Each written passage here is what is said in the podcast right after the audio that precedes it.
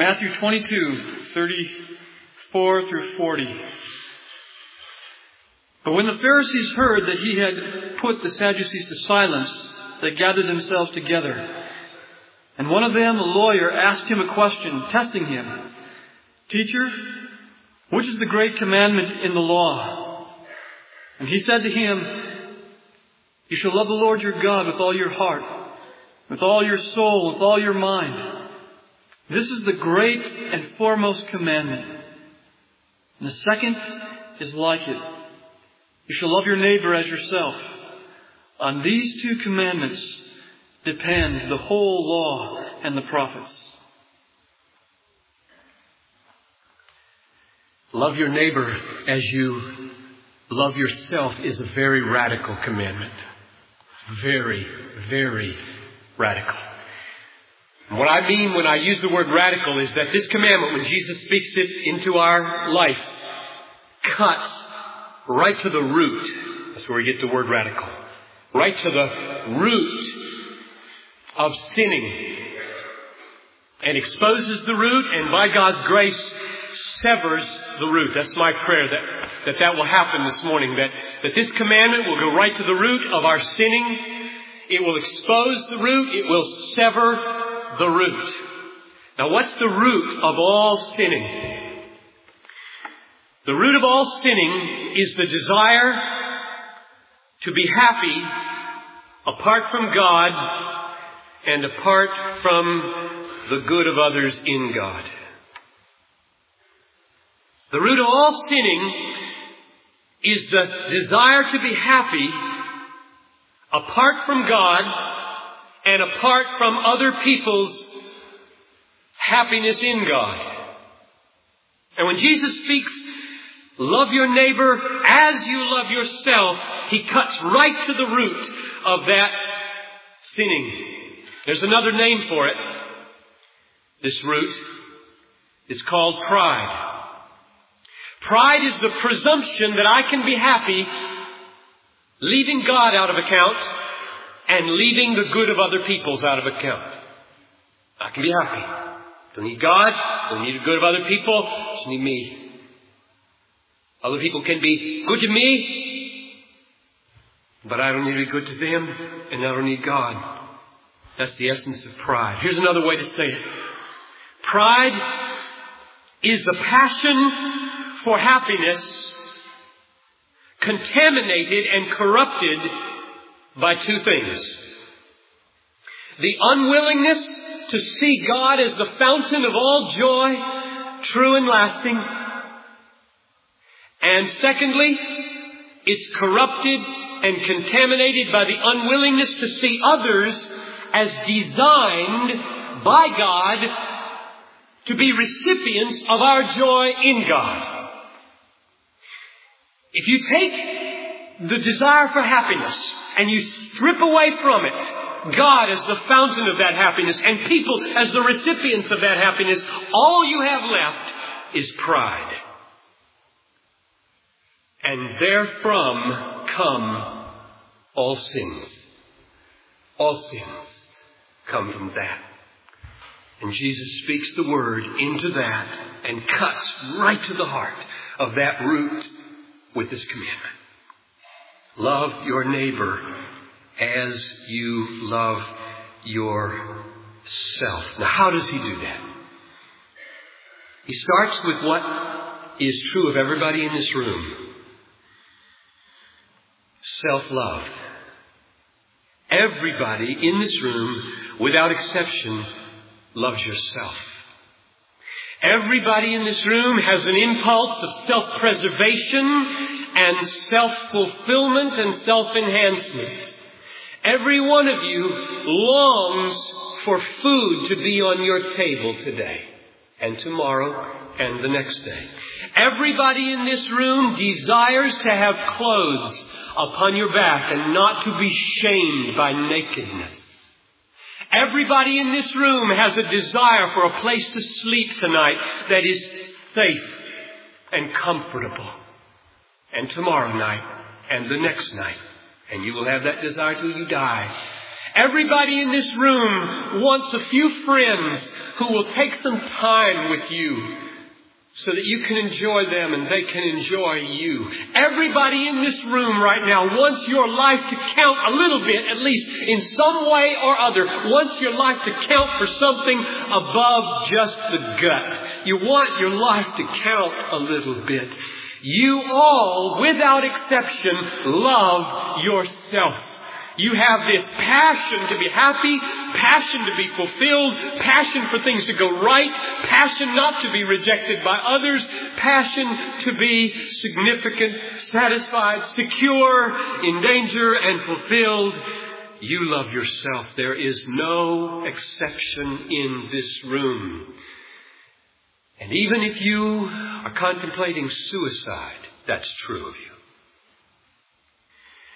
Pascal said, all people are driven by a desire for happiness, even those who commit suicide. And the more you think about it, the more you realize that's true. What is suicide? God has spared us more than I think maybe I could count four or five in the last 15 years of people whose funerals I've had to do because of suicide. And I've walked with their family afterwards and I've walked with them into it. And what I have learned, and it doesn't take any great learning to know this, is that suicide is the climax of a darkening, an overwhelming numbing out of depression in which the hopelessness and the darkness and the blankness of life and future becomes so intense that whatever is beyond the grave, your mind tells you it couldn't be worse than this, and therefore I don't know what that will be, but I know what I'm escaping and I'm out of here. And that is self-love to the core. It's self-love. It is an escape from misery tragic thing. Everybody in this room loves himself. And Jesus says, I'm going to start where you are right now. That's what he says. I'm going to start there because there's no argument here. I don't need to make any case for this. I just assume it as you love yourself. No matter how distorted or disfigured that is, everybody in this room loves himself or herself.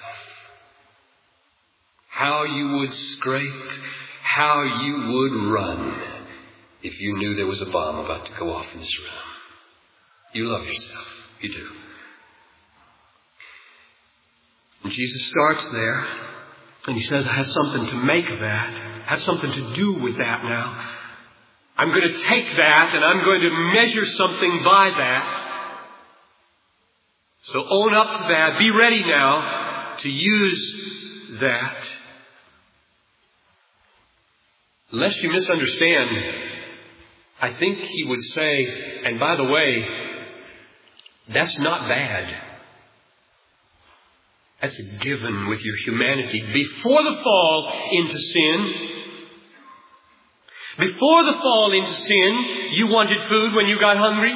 You wanted clothes when you got cold. You wanted friends. You wanted your life to count. That's not evil. Self-love, as I've just defined it, is not an evil. It's a given. It's like a growling stomach when you've missed three meals. That's all it is. It's a given. Whether it is evil, whether it has been contaminated and corrupted, will now be measured as you hear what Jesus makes of it and how you respond to that.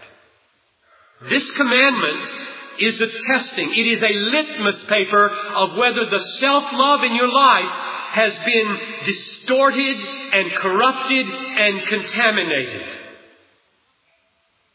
So give heed and test yourself.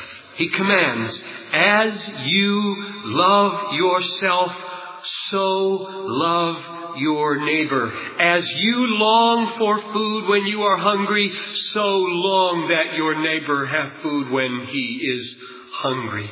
As you long for nice clothes upon your body, so long that your neighbor have nice clothes upon his or her body too. As you long for a comfortable place to live that is secure from the elements, so long that your neighbor would have a place to live that is secure and comfortable. As you long for safety and security in the midst of calamity and crisis, so long that others have safety and security in the midst of their calamity and crisis. As you desire to have friends, so befriend another. As you long for your life to count, labor to help other people's lives count. And as you long to make good grades in school, students, help that other person make good grades who is having trouble with Algebra 1 or geometry or writing a clear sentence or whatever it is. Don't just say, it's okay for me to want to make good grades. Yes, and Jesus makes that the measure of your labor to help another make good grades as well as you would that men would do to you, so do to them. This word as is really big. This little word is very, very radical. As you love yourself, and oh, we do. Don't, don't sit there saying, oh, I've got to learn to love myself, I've got to learn to love myself. That psychologizing of this command has nothing to do with Jesus' intention here. Nothing. You love yourself. That's the reality that Jesus is dealing with. You will not cross the lane and hit anybody head on on the way home. You will stop at red lights. You will eat this afternoon. You will go to bed tonight. You will not. You will do a thousand things in this next week to take care of yourself. Don't let anybody tell you you don't love yourself. You love yourself aplenty. And all that passion to make yourself secure and to make yourself happy and your stumbling efforts to be self-enhanced. Now Jesus takes and makes it the measure of your love for others. It is an awesome word, this word as. It doesn't just mean, like I was just saying, give to others the same things that you want for yourself. It also means go about that in the same way that you go about it for yourself. If you have energy in the pursuit of your own well-being and your own happiness, then use energy in the pursuit of the well-being of others. If you have creativity in the pursuit of your own well-being, then use creativity in the pursuit of the well-being of others. If you have perseverance and unrelenting zeal in the pursuit of your own well-being, then use perseverance and unrelenting zeal in your pursuit of the well-being of others. This is a big word. As. That is a big, big word. And therefore, on the way over here this morning, as I was walking with uh, Philemon Young, and he said, I'm really looking forward to the second half of this sermon. And I said, there were a lot of labor pains yesterday over this sermon. Love your neighbor as you love yourself is an awesome commandment. And he said, It sounds impossible. And I said, I'll meet you halfway through the sermon on that point, and we're there. Does it feel that way to you like it does to me? I, I hear Jesus say this, and I say, Jesus,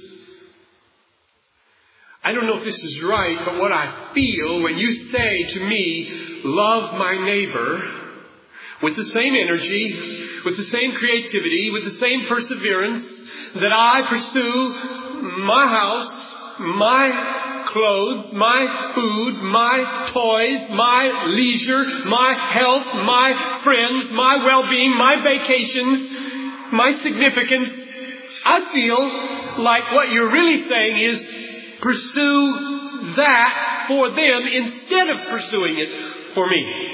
Which means my happiness is really being preempted here by their happiness and there's going to be no future in this life if I follow this. And I think that sense of fear, that sense of threat, that sense of feeling overwhelmed by being cut off by this command and, and brought to nothing by it and fear by it is exactly where Jesus wants us right now in this sermon. He wants us right there before we wiggle out of this. Or soar out of this. What does he mean? I, have said that it's inborn. I want to be happy. I don't want to die prematurely. I want to be invested significantly in some ministry. I, I, want my family to be healthy. I want to be healthy. I like having friends. Are you really saying, Jesus, that when anybody comes along with a claim on this, that their claim preempts my desire and takes it for them? I think right at this point, Jesus would say, You're feeling the right thing if you only read the second commandment. And precisely for this devastating sense of helplessness and overwhelmingness and threatenedness that you feel right now, I have given you the first commandment first. The first commandment is, You shall love the Lord your God with all of your heart, and with all of your soul, and with all of your mind. That is the first commandment, on which the second commandment is based, as we saw last week, in which it is rooted and from which it draws up its life and strength, as we saw two weeks, two weeks ago. Before you make your own self-seeking, self-love, the measure of your self-giving, which is what the second commandment says you are to do. Make your own self-seeking the measure of your self-giving. Before you do that, Jesus says, make God the focus of your self-seeking. Let me say that again because that's right at the crux and heart of what I want to say. Before you make your self-seeking the measure of your self-giving, second commandment, make God the focus of your self-seeking. And then, when you undertake to make your self-seeking the measure of your self-giving, this self-seeking will have been transposed and transformed into God-seeking. And the results will be a profound resourcefulness, contentment, and satisfaction. Let's just take the three words one at a time in the first commandment. Love the Lord your God with all your heart. What does that mean? It means turn to God Set your fixed eyes on God's glorious grace, power, and wisdom and manifold perfections and bask in it till that glory so satisfies your heart that there is no nook and cranny in your heart where there is no satisfaction in God. Love God with all your heart means so embrace God, so receive God, so taste God, so smell the aroma and fragrance of God that your heart is filled with God as the satisfaction of your heart. And there's nothing left but satisfaction in your heart. Love your God with all your soul means look to God and find in Him a significance and a meaning for life that is so deep and so profound that your soul has no corner where God's riches and God's depth and God's significance is not filling.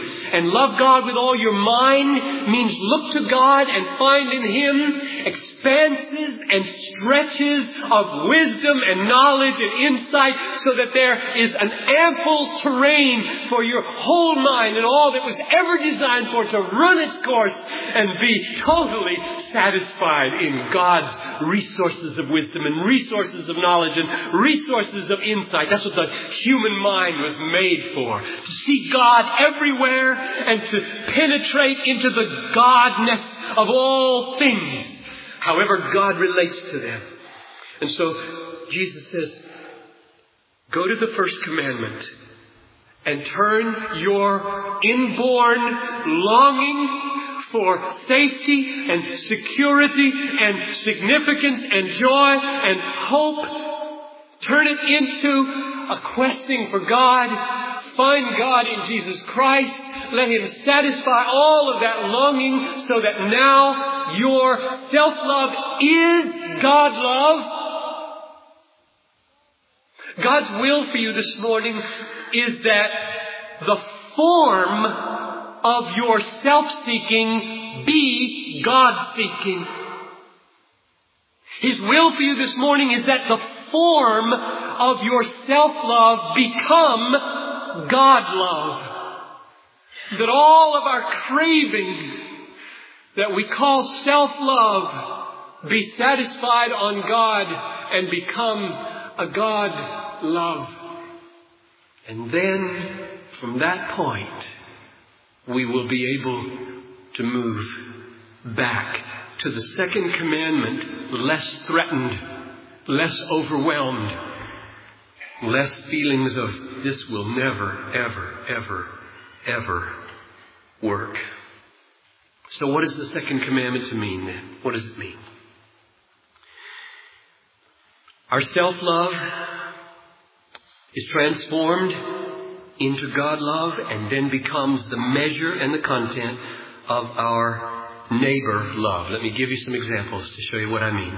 If you are, according to the first commandment, yearning and longing for more satisfaction in the liberality and the generosity of God to you in supplying rent or clothes or whatever, then to see that expand and to feel your heart expand in satisfaction in God, extend that liberality and that generosity from God into the lives of others as, as you have sought it and found it in Jesus.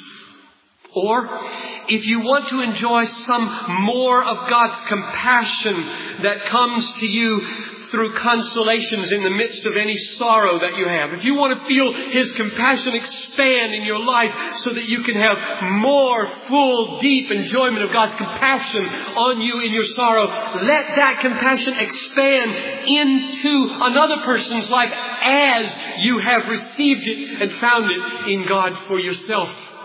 Or if you want to find more of God's wisdom and enjoy it and savor it and love it, wisdom shown to you through counsel in the midst of stressful relationships, like a marriage relationship. If you want to know more of God like that, then extend that counsel and that wisdom into the life of another person in their stressed out relationships and watch your own joy in God's counsel expand as it reaches into the life of another person. Or if you want to see and enjoy and feel more of God's goodness in relaxed times of leisure. Suppose you're like, like a student. I, when I was in school as a student, I loved Fridays. Fridays. Freedom. Coming. Hmm, it feels so good. Friday. Friday was even better than Saturday. Isn't that strange? Hope seemed better than reality. Because you had to take out the garbage and cut the grass before you could play ball. But Friday, it was over. It was almost over and you taste it.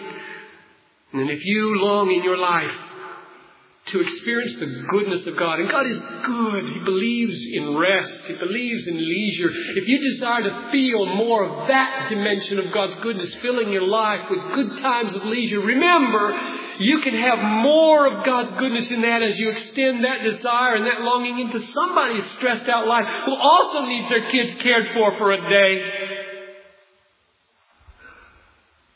So they don't go under. Your joy in God's fullness of kindness in providing leisure to you will not be constricted and threatened and diminished by expanding it into the life of another person who also wants that leisure. It will be enlarged that way. The second commandment really is the fulfillment of the first. Or if you want more of God's saving grace, you want to see more saving power in your life extended into the life of others. If you want to see God as a friend and enjoy His personal friendship more than you presently do, and you want your heart to be filled and your soul to be filled and your mind to be filled with the friendliness of God, take what you know of it and the joy you have in it and with it, befriend some who probably is desperate for that far more than you are. And you know what will happen? Your enjoyment of God's friendliness to you will not be lessened because you've given it away. It will expand because you've given it away. In all these ways, neighbor love, neighbor love does not threaten or diminish self love because self love has been transposed, like music gets transposed, transposed into God love, and God love is never exhausted. Ever. It's never threatened. Never runs out. Now, I'm almost done. But let me warn you. I, I, when I say these things, I I'm so keenly aware that I have not solved all the problems that we face in loving, the perplexities. I feel sometimes overwhelmed by the ambiguities and the perplexities of love. Competing claims. Competing claims on your life. You can get five people who want one hour. You have one hour for five people who want one hour. What do you do? Or hard choices about what you give up and what you keep. Do you keep anything? Do you just die? This is hard. Or interpretations. What is good for Tim here? What's good for Tim? What's good for Tim? It's good. Who, who decides? What I'm saying is, while I believe I am right at the heart of a glorious way of life, satisfied in God, spilling over through the second commandment to love people the way we are now seeking our own satisfaction in God. I'm not solving every problem. But I'm saying this, and I believe this with all my heart, though I struggle to experience it fully. Loving God with all your heart and soul and mind and being content in Him is the sustaining grace and the power underneath all the perplexities of life all the perplexities of love, so that when there's a major sacrifice that you're called upon to give and you're not sure to what extent the sacrifice should be, in all that ambiguity, I say, God's grace is sufficient, and I love His grace, and there I rest. I plead my cause. Or if I come, I'm walking down the road of love and there's a fork in the road and there's no sign. There's no sign. At that point I say, God's grace is sufficient for me and I, best to my ability, make a choice on the road, and I say, God's grace, God's grace. Commandment number one, I come to you, Lord, you're my whole satisfaction. I don't know whether there will be reward this way, but you, there's always reward. Or worse, you're walking down the road, there is no fork in the road, but there's some baubles over here in the world. And temporarily, your heart is drawn away to the things of the world and you lose your satisfaction in God. And by the Holy Spirit's grace, you're awakened to that and you repent and you come back on the road and you say, Oh God, you're my only hope. I'm so sorry. Your grace is sufficient for me. So I, I do believe commandment number one, being satisfied with all that God is for us in Jesus, is the foundation for all the ambiguities and wrestlings that you, you folks that work in the real world out there and every day in the office there's some perplexing issue and you're just not sure how Jesus would do it.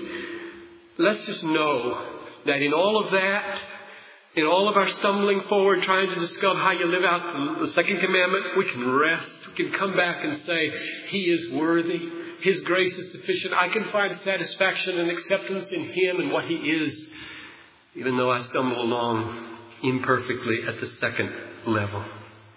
So let me close by going back where I began.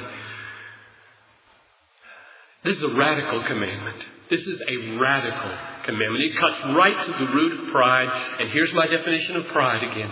Pride is self-love or passion for happiness corrupted and contaminated by two things. One, the unwillingness to see in God the fountain of all true and lasting joy, and two, the unwillingness to see people as the recipients of my joy in God. And these two commandments are designed by Jesus to counteract the contamination of self-love in those two ways. The first commandment directs all of our focus up to God as the fountain of life and says, love Him, love Him, love Him, be satisfied in Him. And the second commandment says, now your self-love has become God-love. All your longings have been satisfied in Him. Open your heart and become an ever expanding source of joy to other people. Whenever you cross somebody's path on the road that has this need or that need, let yourself become a channel don't see them as a competitor to your own needs. See them as an opportunity of expanding grace and expanding love in your life because God will never let you down. God will never, ever, ever let you down, let you down. My God will supply all your needs according to his riches and glory in Christ Jesus. Our great challenge is to get over the fearfulness and the hesitancy of putting ourselves out for others, always fearing, oh, what will be left for me tonight if I do this? What will be left for me if I spend this? What will be left for me if I give my heart away one more time? And God says, I'll be left for you. Let's pray. Oh God in heaven, it is radical it is contrary to my nature in myself. It is a miracle. Father, we anticipate walking with you out of this service. Your friendliness is precious to us. Your infinite self-replenishing goodness is precious to us. Our self-seeking has become God-seeking. And now we're ready. Help us to love others as we have and do in you love ourselves. In Jesus' name.